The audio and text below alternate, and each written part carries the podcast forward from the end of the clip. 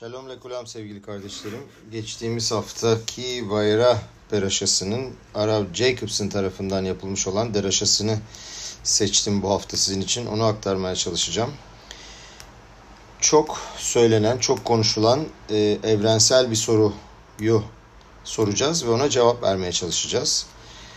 Gerçekten çok duygusal, bir o kadar da anlatımı ve anlaşılması zor bir Peraşa. Fakat eğer düzgün anlarsak inanın ki yıllardır kafamızı kurcalayan bir soruya cevap bulmuş olacağız. Şöyle başlıyor Rav Jacobson. Emuna bamifhan eh mamşikhim leamin keşeaba mahiv. İnanç, emuna sınavda. Babamız bizi acıttığında acaba inanmaya hala nasıl devam edebiliriz? 6-11-2023 22 Heşvan 5784. Bu acılı ve şokta olduğumuz, kalbimizi delen ve parçalara ayıran bu günlerde acaba nasıl kuvvetlenebiliriz? Emuna. Emuna'yı bundan sonra emuna olarak geçeceğim. Çünkü inanç tam olarak emuna'yı ifade etmiyor. Fakat yaklaşık inanç diye yapabiliriz ama artık emuna diye devam edeceğim. Zaten tanımlarına birkaç değişik şekilde yer vereceğiz konuşmamız boyunca. Emuna ve güven açısından nasıl güçlenebiliriz? Bu gücü hayat sevgisinden, insan sevgisinden, İsrail sevgisinden, ailemiz ve çocuklarımızın sevgisinden, manevi sevgimizden, ruhumuzdan, Tora öğreniminden, tefila, mitzvaları yapmaktan, İsrail'in sonsuzluğuna olan netzach İsrail ve evrenin yaratıcısına olan inancımızdan nasıl alabiliriz? Vaera Peraşası'nın sonunda Akedat Yitzhak hikayesinde üzerinde odaklanmak istediğimiz müthiş ve fevkalade bir an var. Birkaç tane Peraşa'dan birkaç cümle okuyacağım ve onları tercüme etmek zorundayım. Çok hızlı geçeceğiz buraları. Daha sonra iki tane cümlenin üzerinde bolca duracağız. Vayi ahara devarim aelle ve Elohim nisa et Avraham vayomer elav Avraham vayomer ineni. Bu olaylardan sonra Tanrı Avraham'ı sınadı. Ona Avraham dedi, o da efendim diye cevap verdi. Bu biliyorsunuz Şahritin başında okuduğumuz Akedat Yitzhak hikayesinin aynısı. Her sabah okuyoruz aslında bunu. Vayomer, kahna et binha, et yechidha, asher aavta et Yitzhak, ve lech lecha el eretz Moria, ve ale uşam leola, ala hade arim asher omer elecha. Oğlunu, tek sevdiğini, Yitzhak'ı al ve Moria bölgesine git. Burada şöyle bir açıklama var, küçük onu da ilave etmek istiyorum. Oğlunu diyor ki benim iki oğlum var, Eşmail ve Yitzhak. Tek olanı diyor al. İkisi de tek diyor. Sevdiğini diyor, biricik yani sevdiğini, ikisini de seviyorum diyor. Hem Yitzhak'ı hem Eşmail. Bunlardan sonra artık Tanrı diyor ki tam belirtmek için Yitzhak'ı al. Ve alıyor Yitzhak'ı ve götürüyor. Onu bana oradaki dağlardan sana söyleyeceğim birinin üzerine tamamen yakılan korban olarak getir diyor Akadosh Baruch Hu Avraham'a. Vayishkem Avraham boker vaychavosh et hamoro vayikach et shnei ne'aravito ve et Yitzhak beno vayvake at seola vayakom vayelech el hamakom asher amar lo Elohim. Avraham sabah erken kalktı, eşeğini eğerledi, yanına iki genç adamını İşmail ve Eliezer olduğu Midraş'ta yazıyor ve oğlu Yitzhak'ı aldı, kurbana uygun olarak odunları yardı, kalkıp Tanrı'nın kendisine söylemiş olduğu yere doğru yola çıktı. Ve hikaye devam eder. Avraham, Tanrı'nın vermiş olduğu, sevdiği, Sara'dan doğmuş olan tek oğlunu, Yitzhak Avinu'yu dağın üstüne korban ola olarak çıkarma emrini yerine getirecek. Fakat hikayenin ortasında, mitzvayı yerine getirmek üzere Moria Dağı'na çıkma yolculuğunun ortasında iki tane pasuk var. İlk bakışta görünürde sanki lüzumsuz gibi görünüyorlar ama bu cümlelerin anlamını iyice anlamak lazım. Bereşit Peraşası'nda Perek 22, Zayn ve Het pasukları. Akedat hikayesinin 7. ve 8. pasukları. Tam da hikayenin ortasındaki cümleler. Sanki hikayenin merkezindeki noktalar. Baba ile oğul arasındaki diyalog. Tora anlatıyor. İkisi de yoldalar bu arada. Vayomer Yitzhak el Avraham, aviv. Vayomer avi. Vayomer ine nibni. Vayomer ine aish ve etsim ve aye aseleola. Yitzhak babası Avraham'a sordu. Baba, efendim oğlum, ateş ve odunlar burada, peki kurbanlık kuzu nerede? Vayomer Avraham Elohim yirelo asele olabni. Vayelehu şenem yahtav. Avraham kendisine kurbanlık kuzuyu Tanrı sağlayacaktır oğlum dedi. İlk bakışta göründüğü kadarıyla Moria Dağı'na çıkan yolda ki artık ikisini de bırakmıştı. Yani Eliezer ve İşmail'i Hamor'la beraber bırakmışlar ve ikisi birlikte yürüyorlardı bu yolculuğa. Baba ile oğul arasında geçen bir diyalog bu. Bu iki cümleye geçmeden evvel de bazı cümleler var. Onları söylemeyeceğiz şimdi çok uzatmamak için. Bu demek oluyor ki ilk Yahudi, İsrail halkının babası ve tüm monoteist dinlerin babası, beni vrehu beha kol mishpechot adama, senin yolundan bütün insanlığın aileleri kurulacak denilen Avraham Avinu ile ilk Yahudi oğul Yitzhak Avinu arasında Tora'da geçen tek diyalog, ama tek.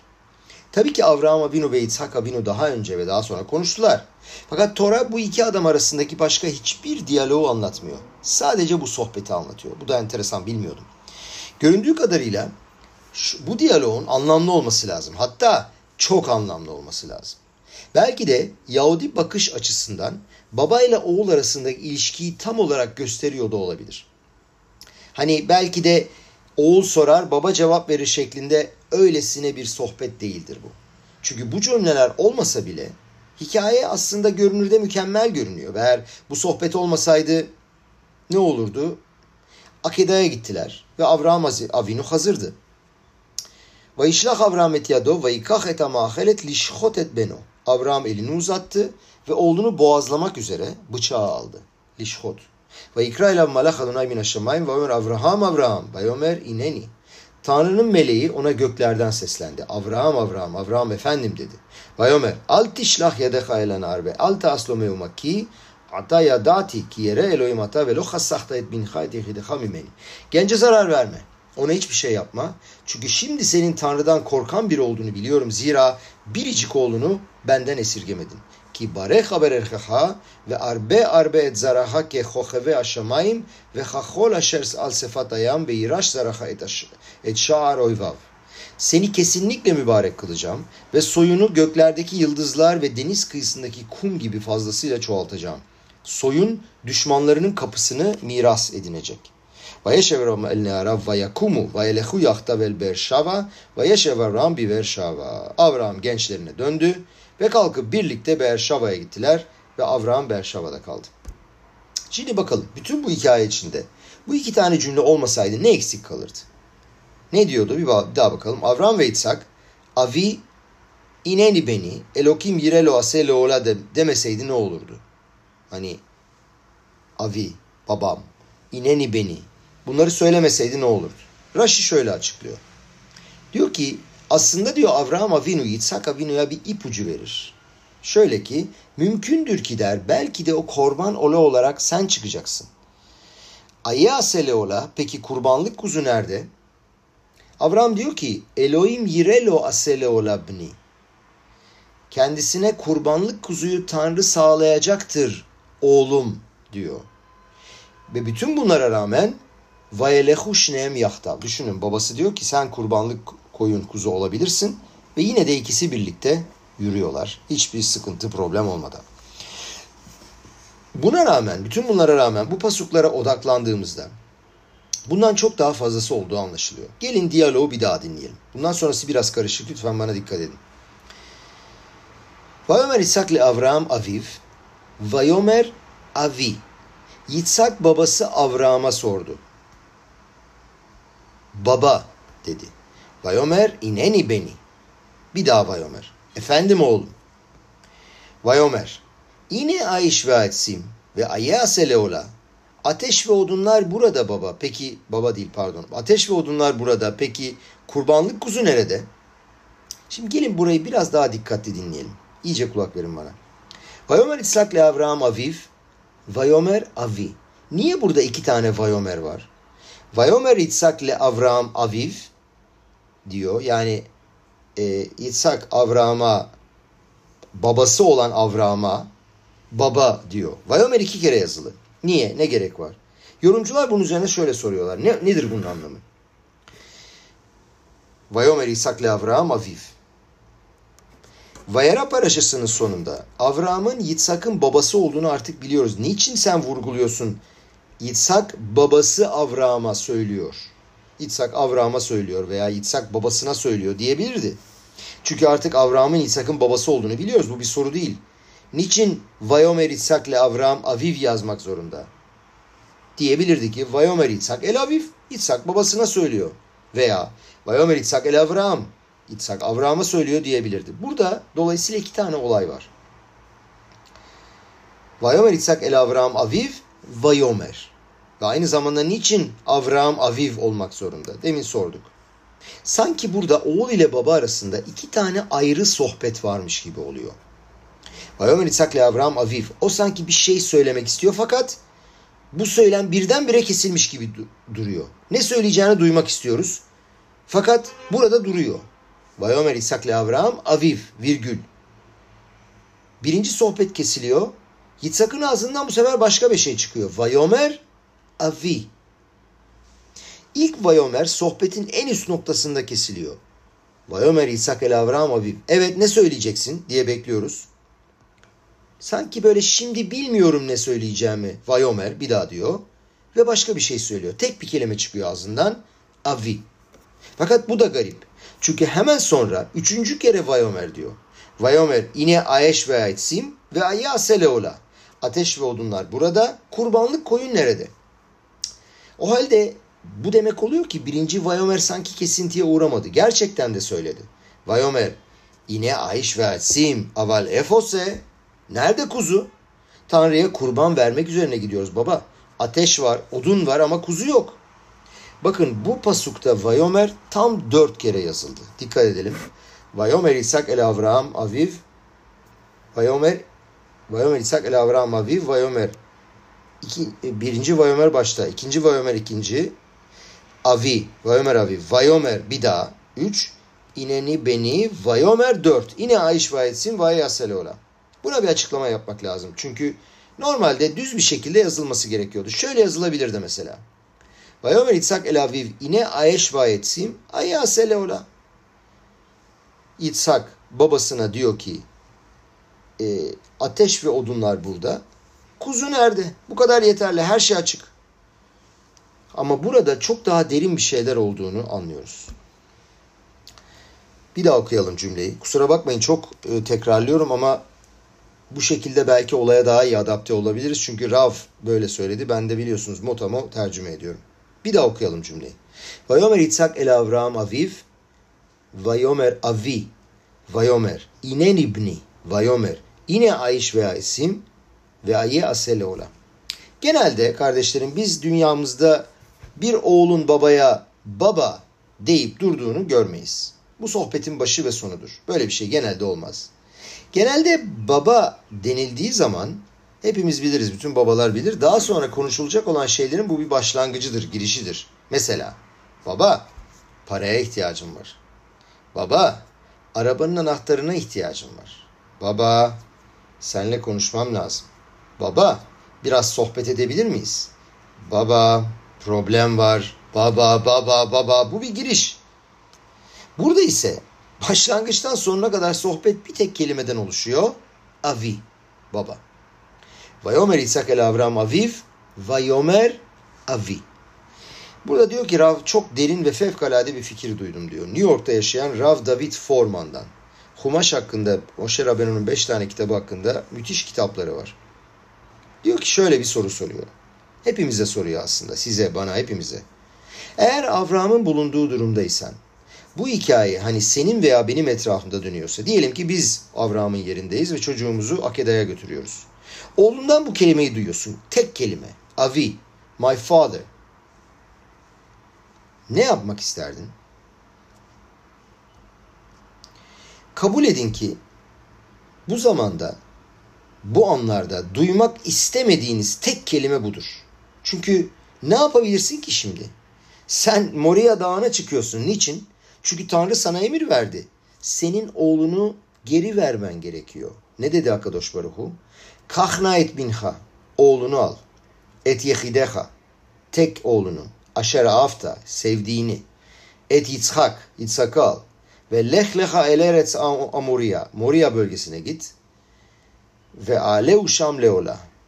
oradaki dağlardan sana söyleyeceğim birinin üzerine tamamen yakılan korban, ola bu arada yakılan korban olarak getir.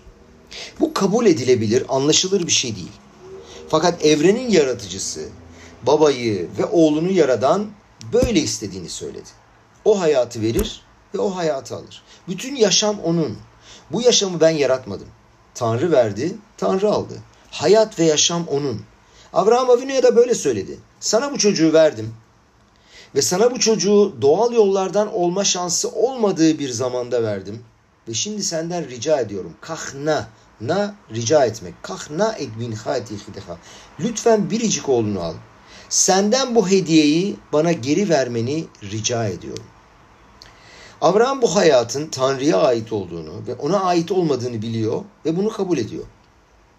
Nereden anlıyoruz bunu? Vayeşkem Avraham baboker vayhavoş et hamaro. Avraham sabah erkenden kalkar, eşeğini eğerler ve gider. Fakat bütün bunlara rağmen düşünelim. Bir babanın oğluna veya kızına karşı temel borcu ve sorumluluğu nedir? Birinci temel görevi onları korumaktır. Ve işte oğlunu kurban olarak yukarı çıkartıyorsun ve onu öldüreceksin, boğazlayacaksın. O halde Avraham'san sen, nasıl bunu yapıyorsun? Beni bunu düşünmekten bile kaçmaya çalışıyorsun. Düşünce sistemini önlemeye çalışıyorsun. Üstünde düşünebileceğin her şeyi düşünüyorsun. Fakat şimdi tek düşünmeyi istemediğin şey baba ile oğul arasındaki o derin ilişki sistemi. Bir babanın oğluna veya kızına olan temel sorumluluğu ve mecburiyeti ne? Tora onu sınırlayan çitlerinden dışarı çıkarak bize sohbetin içeriğinin aynen bu olduğunu bize anlatmak istiyor. Tam bir baba oğul arasındaki diyalogdan bahsediyoruz. Vayomer Yitzhak el Avraham aviv. Vayomer avi. Ne diyor Yitzhak? Sen benim babamsın. Baba, my father. O yüzden Vayomer Yitzhak el aviv veya el Avraham demiyor. Vayomer Yitzhak el Avraham aviv diyor. Çünkü sohbetin esas içeriği bu. Babasına başvuruyor. Sadece Avraham'a dönüp başvurmuyor. Kendi babasına dönüyor. Eğer Vayomer Yitzhak el Avraham deseydi, o zaman Avraham ile Yitzhak arasındaki sohbet diyebilirdik. Vayomer Yitzhak el Avraham babası olarak. Ama o babasına dönüyor. Ve babasının kalbinin melodilerinin tellerine dokunuyor. Babasının kalbinin derinliklerine sesleniyor ve ona ne diyor? Ona tek bir kelime söylüyor. Vayomer avi. Eğer sen Yitzhak'ın babasıysan, oğlunun dudaklarından bu kelimeleri duyuyorsan, şu anda ne yapmak istiyorsun? Basitçe kaçmak istiyorsun. Fiziksel olarak olmasa da duygusal olarak kaçmak istiyorum. Çünkü duyulan acı fazlasıyla güçlü. Paradoks müthiş, korkunç. Beni tamamen boğuyor. Yolu seçmem lazım. Ya senin baban olduğum gerçeğini inkar etmem lazım. Çünkü ancak bu şekilde Akedat Yitzhak'ı yapmak için yoluma devam edebilirim. Ya da evet Haşem, Tanrı'nın kölesi olduğum gerçeğini inkar etmem lazım. Birinden birini inkar edeceğim.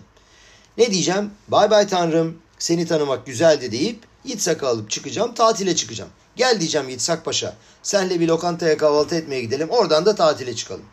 Çünkü çelişki ve kontrast, birbirine olan bu itnagdut, kontrast çok güçlü. Avraham Avinu'nun tepkisi ne? Ne diyor? Vayomer ineni beni. Buradayım oğlum. İki kelime. Yitzhak tek kelime söylüyor. Avi, baba sonra iki kelimeyle cevap veriyor. İneyni beni. Sadece hadi söyle oğlum ne istiyorsun? Hadi ne oluyor? Hadi çabuk acelem var. No hadi demiyor. Veya daha sakin bir şekilde evet oğlum ne söylemek istiyorsun? Onu da demiyor. Nasılsın Yitzhak da demiyor. İneni. Ne demek ineni? Ben buradayım diyor Avraham Avinu. Ben bütün kalbimle ve ruhumla buradayım. 248 tane organım ve 365 tane sinirimle, her şeyimle buradayım. Kişiliğimle, özümle buradayım. İneni. Yitzhak bunu duyar. Ve şimdi soruyu sorar. Vayomer, ine aeş ve aetsim aye aseleola. Sevgili babacığım, ateş ve odunlar burada ama kurbanlık koyun nerede? Avraham ne cevap veriyor? Vayoma şelishi yirelo asele labni. Tanrı kurbanlık koyunu gösterecek oğlum diyor. Ve burada cevabın ne olduğu çok açık değil. Virgülün nerede olduğu çok belli değil. virgülün nerede olduğuna bağlı. Yani bni, oğlum kelimesinden önce mi sonra mı? Dikkat edin şimdi. Elokim yirelo aseleola virgül beni ise demek oluyor ki Tanrı kurbanlık koyunu sağlayacak benim sevgili oğlum demek. Veya virgül beniden sonra ise yani Elokim yirelo aseleola bni ise o zaman da kurbanlık koyun oğlumdur demek istiyor. Çok açık değil. Virgülü arayı nereye koyduğumuza bağlı. Beniden önce mi sonra mı? Ya bu şekilde bütün mana, bütün anlam bir uçtan bir uca değişiyor. Ve burada Yitzhak birdenbire anlıyor ki belki de kurban kendisidir. Rashi bunu açıklıyor. Fakat niçin Avraham bu kadar kesin olmayan bir dille konuşuyor? Belki de Avraham Avinu olayların nasıl gelişeceğini tam olarak bilmiyor. Tam ne olacağını bilmiyor. Kardeşlerim, burada düşünecek olursanız gelişen bütün olay tamamen aklın ve mantığın dışında. Düşünün şimdi, onlarca sene Avraham oğlu olacağını düşünmedi. Sara bir oğul doğuracağını düşünmedi. Sonra onlara söz verdim. Sizi büyük bir millet yapacağım diyor Akadosh Baruhu ve soyunuz Yitzhak yoluyla büyüyecek, devam edecek diyor. Tüm insanlık ailesi sizin sayenizde beraha alacak diyor. Dünyanın çehresini değiştirmek üzere sizin devamınız Yitzhak yoluyla olacak diyor. Ve birdenbire birkaç sene sonra Tanrı diyor ki you know what? I want him back. Biliyor musun ne yapacağız diyor. Geri istiyorum diyor onu. Kurban olarak getir ve dağa çıkar. Ne oluyor burada? Ya sen senelerce böyle bir şey olacağını düşünmedim ben. Ama sen buna söz verdin. Ve nihayet bir oğlumuz var çok şükür. Fakat şimdi diyorsun ki tamam buraya kadar. Niye söz veriyorsun? Hem çocuğu veriyorsun. Şimdi de geri mi istiyorsun? Avram'ı seçmenin tek amacı, Tanrı'nın Avram'ı seçmesinin tek amacı Avram değildi. Tek olarak o değildi. Onun etrafında gelişecek olan insanlık zinciriydi. Yani bir halk oluşturmaktı. Lezaraha natati et aretz azot. Senin soyuna verdim bu toprakları. Ve Aşem Avram'a diyor ki seni seçtim. Niçin? Sen ve çocuklarının Tanrı'nın yolunda gitmeleri için. Ve bunun sayesinde ben de dünyaya adaleti ve yargıyı getireceğim. İnsanlığı sevgiyi getirecek olan halk. Bu dünyayı mişkan yani bir Tanrı'nın evi haline dönüştürecek. Samimiyet, gerçeklik, saflık ve kutsiyet, huzur ve barış. Ve burada bir anda Avraham'dan sonra bütün bu devamlılığı yok etmesini istiyorsun. Avraham Avinu bunu nasıl içine sindirebilir? Nasıl bunu kabul edebilir? Kardeşlerim, buna cevap işte bu Emuna'nın gücüdür. Avraham Avinu kendi kendisine şöyle söylüyor. Diyor ki Akadosh Baruhu'nun kendine özgü programları var. Benim de kendi görevim ve kendi misyonum var. Dağın başında ne olacağına Tanrı karar verecek. Kurbanlık koyun oğlum mu olacak? Yoksa olmayacak mı? Her şeyin nasıl sonuçlanacağını ben bilmiyorum. Bu Tanrı'nın işi, o karar verecek. Fakat benim yapabileceğim bir şey gerçekten var. Benim işim, benim görevim. Ben bunu yapmak zorundayım. Nedir bu? İneyni beni. Ben senin babanım. Şimdi ve sonsuza kadar. Bakın Avraham Avinu kaçmadı. Ne fiziksel olarak ne de duygusal olarak. Dağın başında ne olacak hiçbir fikrim yok. Ben Tanrı'ya güveniyorum. O limitsiz ve sonsuz. Beyni, mantığı, dünyayı, zamanı, yeri, maddeyi, sevgiyi, şefkati, farkındalığı, neşamamızı, empatiyi o yarattı. Benim insani beynimin olayı kucaklayıp anlamasına ve bu sonsuzluğu, Tanrı'nın sonsuzluğunu elde etmeme gerek yok. Benim hakikaten bildiğim kendi görevimdir. Ben senin babanım diyor Yitzhak'a. I'm your father. Ben senin için buradayım. Avraham oğluna karşı kalbini kapatabilirdi. Benim sadakatim sadece Tanrı'ya diye ilan edebilirdi. Seni tanımıyorum diyebilirdi Yitzhak'a. Veya başka bir şey yapabilirdi. Tanrım kusura bakma ama senle bağlantın kalmadı. Bu çılgınlık. Ben böyle bir şeye dayanamam. Benim sorumluluğum ve sadakatim sadece Yitzhak'a. Bye bye diyebilirdi. Avraham'ın kişiliği o anda paradoksal bir şekilde kalabilirdi. Tamamen Yitzhak ile kalabileceği gibi tamamen Tanrı'ya da dönebilirdi. Moria dağının tepesinde Tanrı'nın her şeyi kendisinin düzenlemesi gerekecekti. gerekecekti. O ana kadar ineni, buradayım. Buradayım. Tüm mevcudiyetim burada. Sadece Tanrı için değil. Aynı zamanda oğlum için de buradayım. Mantıklı değil. Ama mantıklı olmaması Tanrı'nın problemi. Benim problemim değil. Onun her şeyi düzenlemesi lazım. Ben buradayım. Kaçmıyorum. İneni beni. Esasında bütün hikaye boyunca 3 kere ineni deniyor. Böyle bir hikaye Humaş'ta başka bir yerde yok. Bir hikayenin başında söylüyor. Vayi aharad varim aile ve aül misayet Avraham vayomer el Avraham vayomer ineni. Yani ilk ineni kime diyor? Tanrı'ya diyor. Hikayenin sonunda ne oluyor? Vayişlah Avraham et yado vayikah tam aharet lişhot et beno vayikrar av malach adonai min haşam vayomer Avraham Avraham vayomer ineni.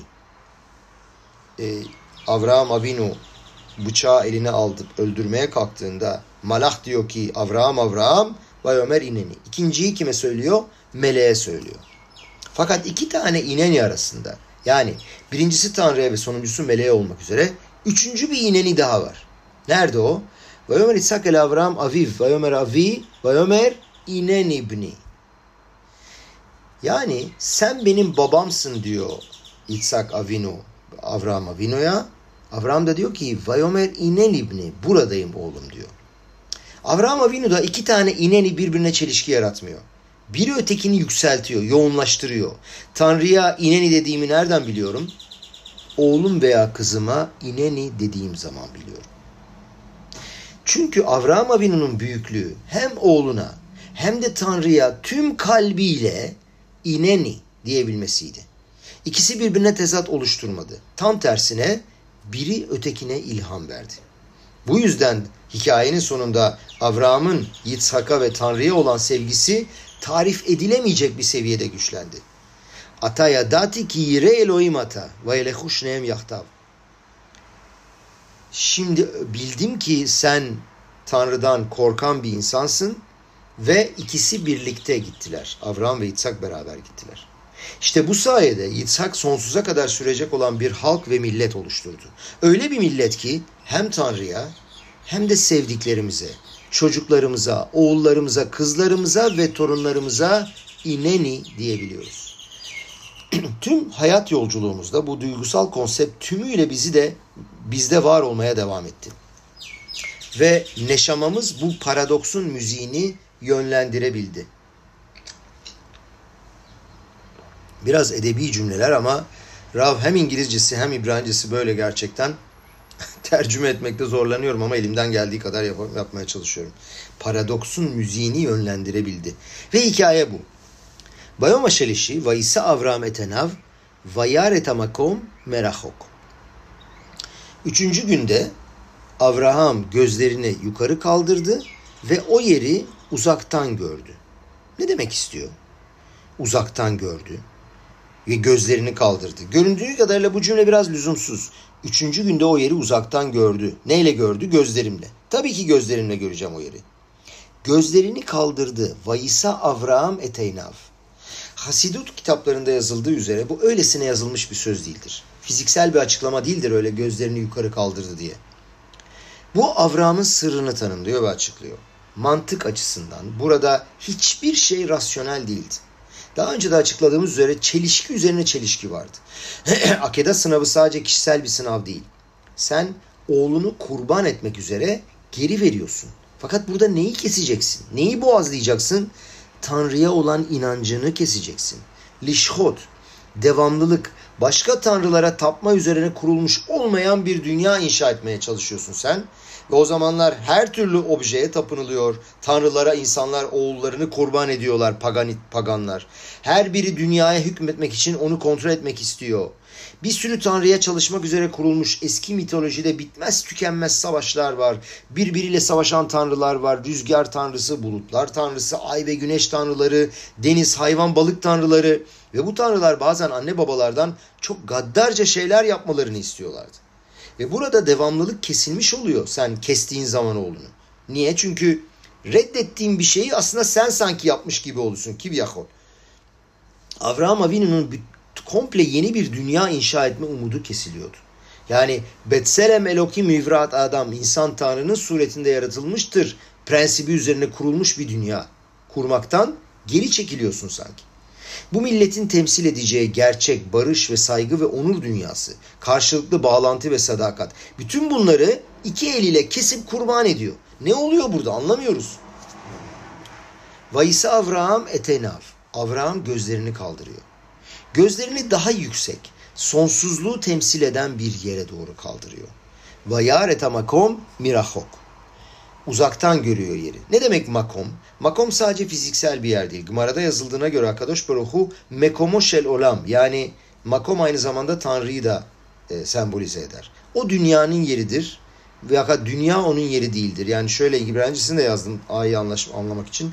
U mekomo şel olam ena olam mekomo. Yani o bütün dünyayı kapsıyor. Fakat bütün dünya onu kapsamıyor. O daha da sonsuz. Melokol aretz kevodo. Tüm dünya onun onuru ile doludur. Vayareta makom merahok. O Tanrı'yı uzaktan gördü.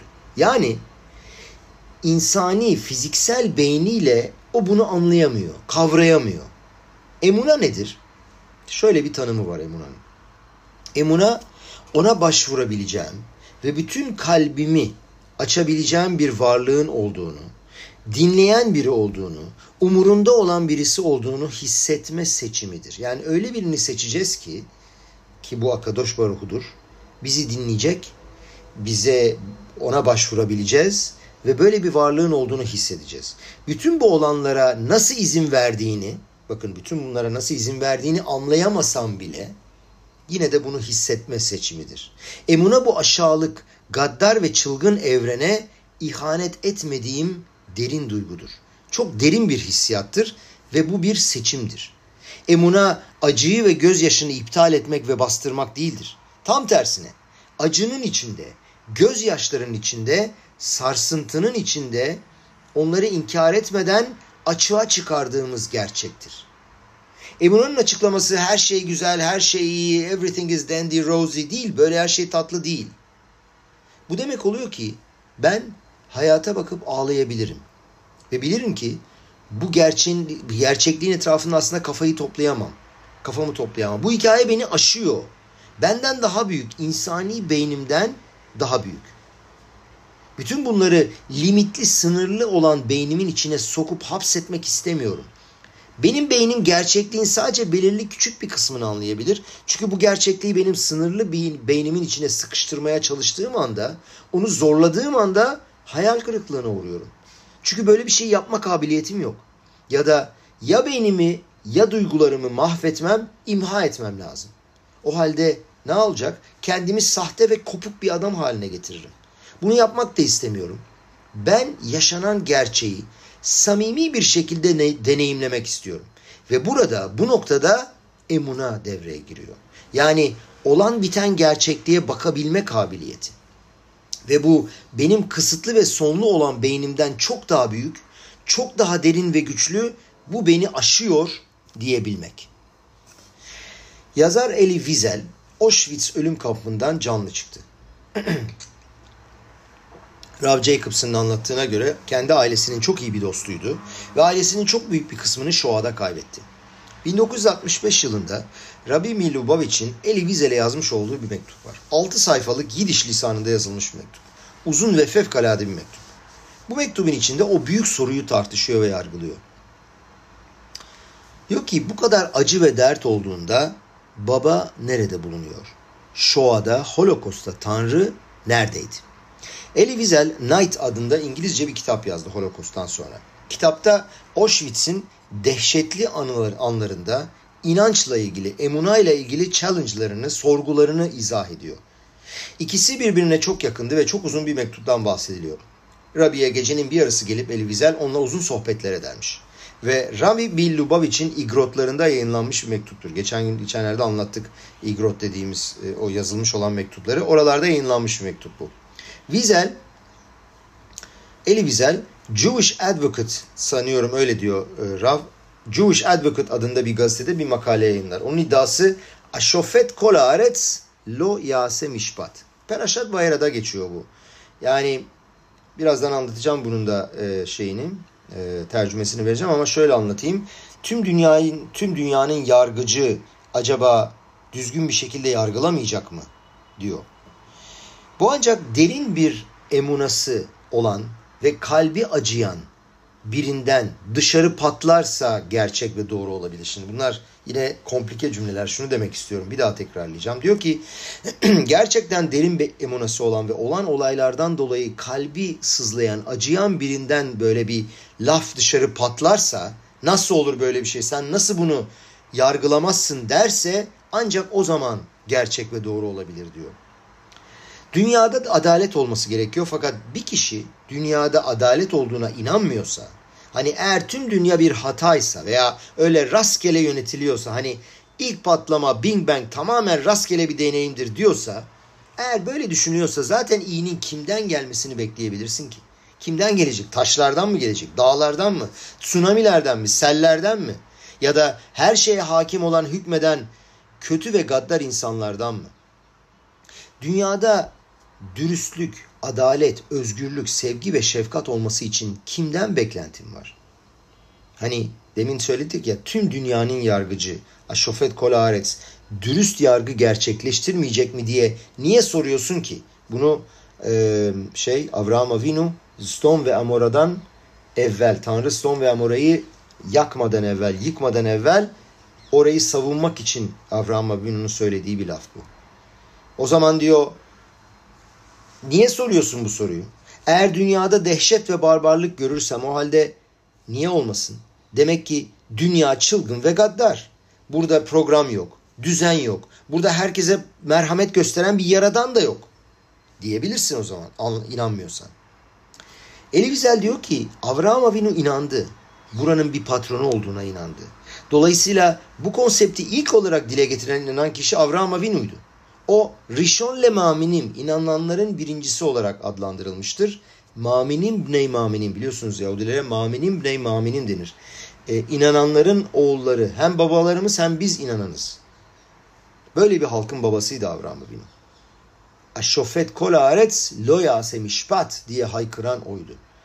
Halkını kendi için feda etmiş olan Moshe Rabbenu da Lama areota leamaze, hani ilk görevi aldıktan sonra, Mısır'a indikten sonra ve Paro'ya benim halkımı bırak gitsin dedikten sonra, Paro biliyorsunuz işlerini biraz daha zorlaştırmıştı ve saman vermeden aynı kotayı doldurmalarını istemişti. Yani eziyeti arttırmıştı.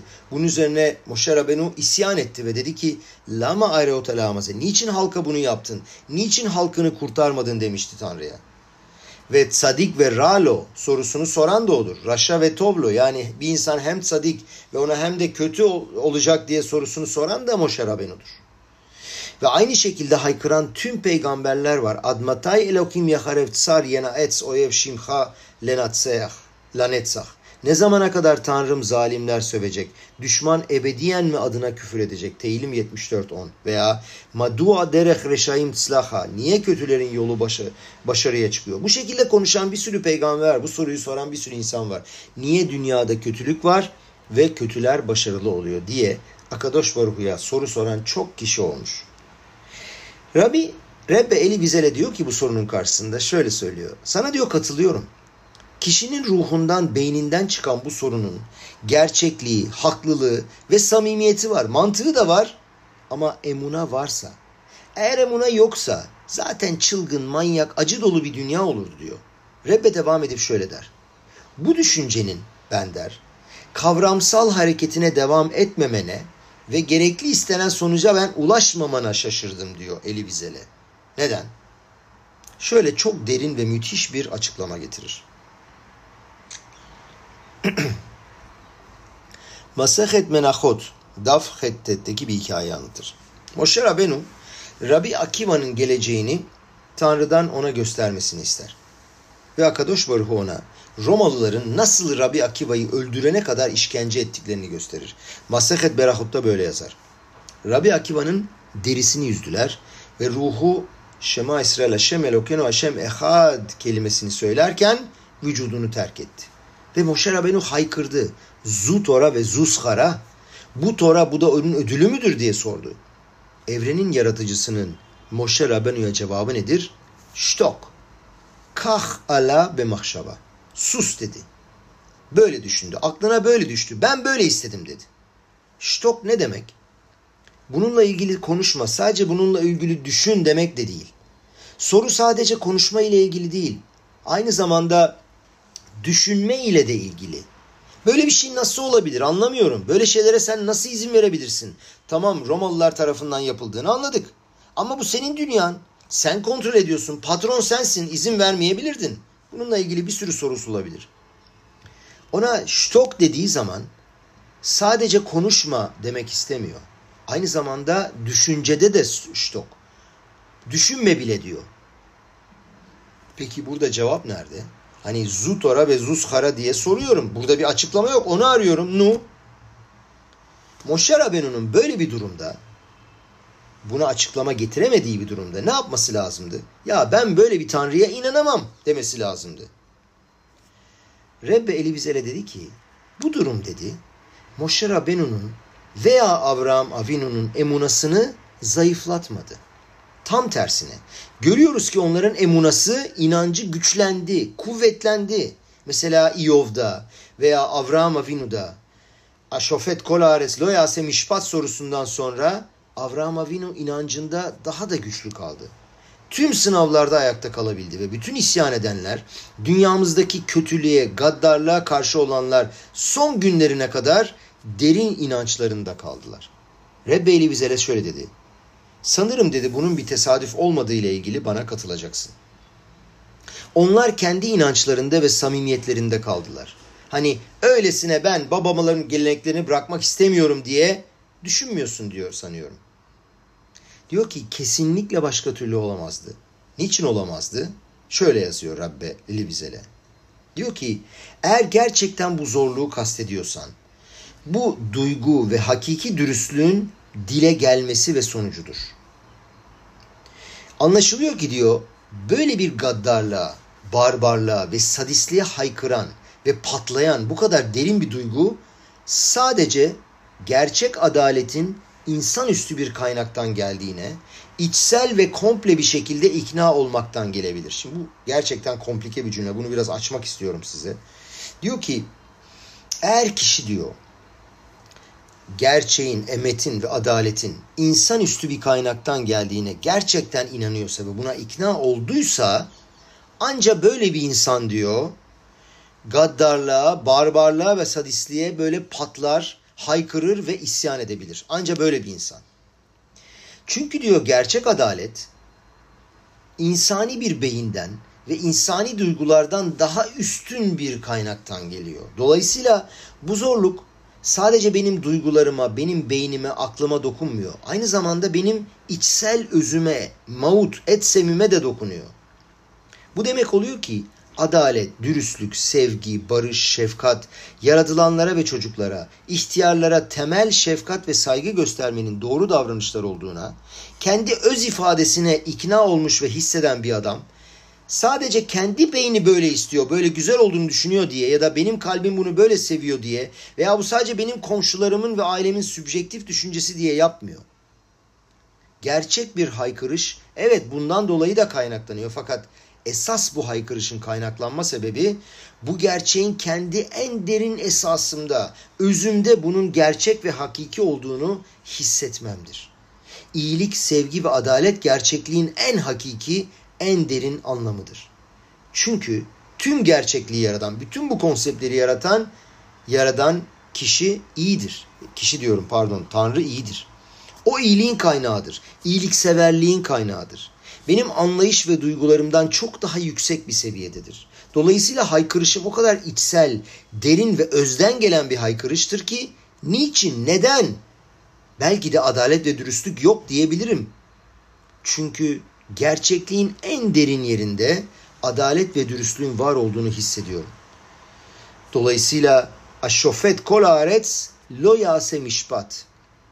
Bu fırtınalı müthiş haykırışın dile gelmesinden sonra Lama areota lamaze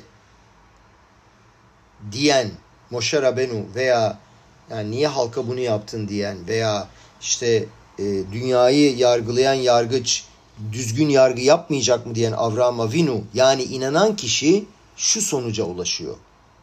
Bu olayları mantığıyla ve aklında anlamak istemenin bir manası yok. Çünkü bu insan beyninin üstünde. Tabii ki insanın içinde fırtınalar kopuyor. İçinde sarsıntılı acılar var. Ve bütün bunlarla beraber, bütün bunların içinde anlıyorum ki burada olup biten her şey akıl ve mantığın üzerinde.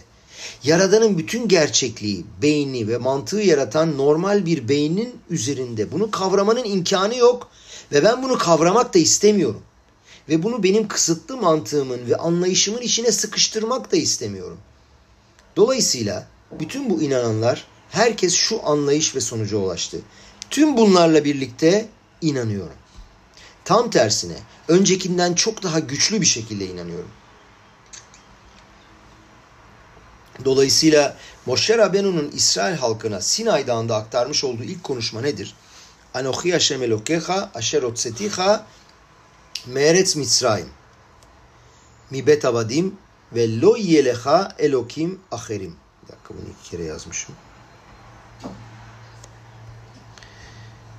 Ben sizi topraklarınızdan, kölelik evinden çıkaran tanrınızın, başka tanrılarınız olmayacak. Ne demek başka tanrılarınız olmayacak? Bu aynı zamanda şunu anlamak. İnsani beyin ve onları son tanrıya ve kanun koyucuya dönüştürdüğünüz zaman birisi kendi kısıtlı beyniyle sonsuz tanrının bilgeliğini ve hayatın sırlarını, dünyanın gizlerini ve tanrının zekasını elde edeceğini ve anlayacağını zannediyorsa yanılır. Ve o zaman işte başka tanrılar koydunuz gibi olur. Moshe Rabbenu diyor ki lo yelecha elokim acherim, başka tanrılarınız olmayacak. Çünkü bu şunu demek istiyor. İnsani beynimiz hayat ve tanrı hakkındaki tüm gerçekleri anlamaktan aciz ve küçük. Bunu ancak Moshe Rabbenu gibi Akadosh Baruhu ile PLP karşılıklı yüz yüze konuşabilen bir adam söyleyebilir. Çünkü o anlayabilir onun büyüklüğünü ve sonsuzluğunu. Moshe farkında. Farkında, akıllı, zeki bir adam sonsuz olan gerçekliğe hükmedenin kendi beyni olduğunu addedemez.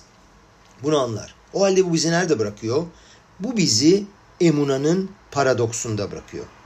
Ben gerçekliğe bakabilirim, anlamayabilirim. Ruhumun derinliklerine kadar sarsılabilirim ve bütün bunlarla beraber inanıyorum diyebilirim. Rasyonel olduğu için değil, hiçbir olayı ve duygularımı inkar ediyor olduğum için de değil. Aynı zamanda Tanrı da bunu tam olarak anlamamızı istemedi. Çünkü görevimiz bizim kötüyü anlamak değil. Görevimiz kötüyü mağlup etmek, bozguna uğratmak, onu yok etmek. Bizim görevimiz burada bir anlam, burada bir amaç var demek değil. Bu Tanrı'nın görevi. Bu Şamayim'in, göklerin görevi. Bizim görevimiz kötülüğün hakkından gelmek. Ondan hiçbir iz ve küçücük bir kırıntı bile kalmayacak şekilde onu yok etmek. İsrail halkı bundan sonra insanların baskısına boyun eğmesin, teslim olmasın. Çünkü bir Holocaust daha olsa bile onların umurunda bile değil. Nitekim şu son zamanlarda İsrail'de olan olaylar. Umurlarında olsa bile onların kendi çocuklarının olduğu gibi kesinlikle değil. Dolayısıyla kardeşlerim, biz görevimizin ne olduğunu bilelim. Hayatımız tehlikede olduğu zaman, pikuah nefeş olduğu zaman her şeyi bir kenara atabiliriz. İnsanları kurtarabiliriz. Biz barbarlığı ve canavarları olduğu yerde bırakmayalım. 10 sene sonra tekrar canlanabilecekleri ve kötülüklerine tekrar geri dönecekleri için hiçbir köşede onların izi kalmasın. Elie Wiesel bir keresinde şöyle anlattı. Rabbi Milubavitch ile yaptığı özel bir sohbetinde ona bakıp şöyle demiş. Auschwitz'ten sonra demiş, Tanrı'ya nasıl inanabiliyorsun? Rebbe birkaç saniye sustuktan sonra ona şöyle söyledi.